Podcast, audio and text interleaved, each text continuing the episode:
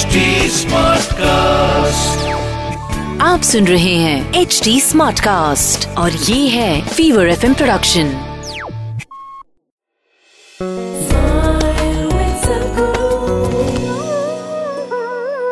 Bhadrachalam Ramadas Garu is a poet saint from 17th century, a devotee par excellence. He composed hundreds of songs which are sung even today.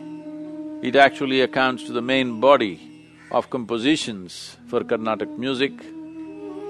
When he sang, it was an outpouring of all his emotions. This is the dimension of devotion, where devotion is not just about sweetness of love, but everything. His anger, his fear, his anxiety, his struggles, his love, his passion, everything was devoted to Rama. Because this is what a devotee means.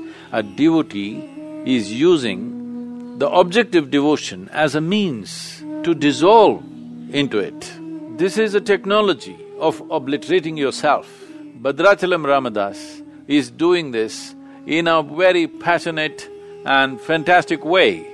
And he's been an inspiration for generations and still is and will continue to be.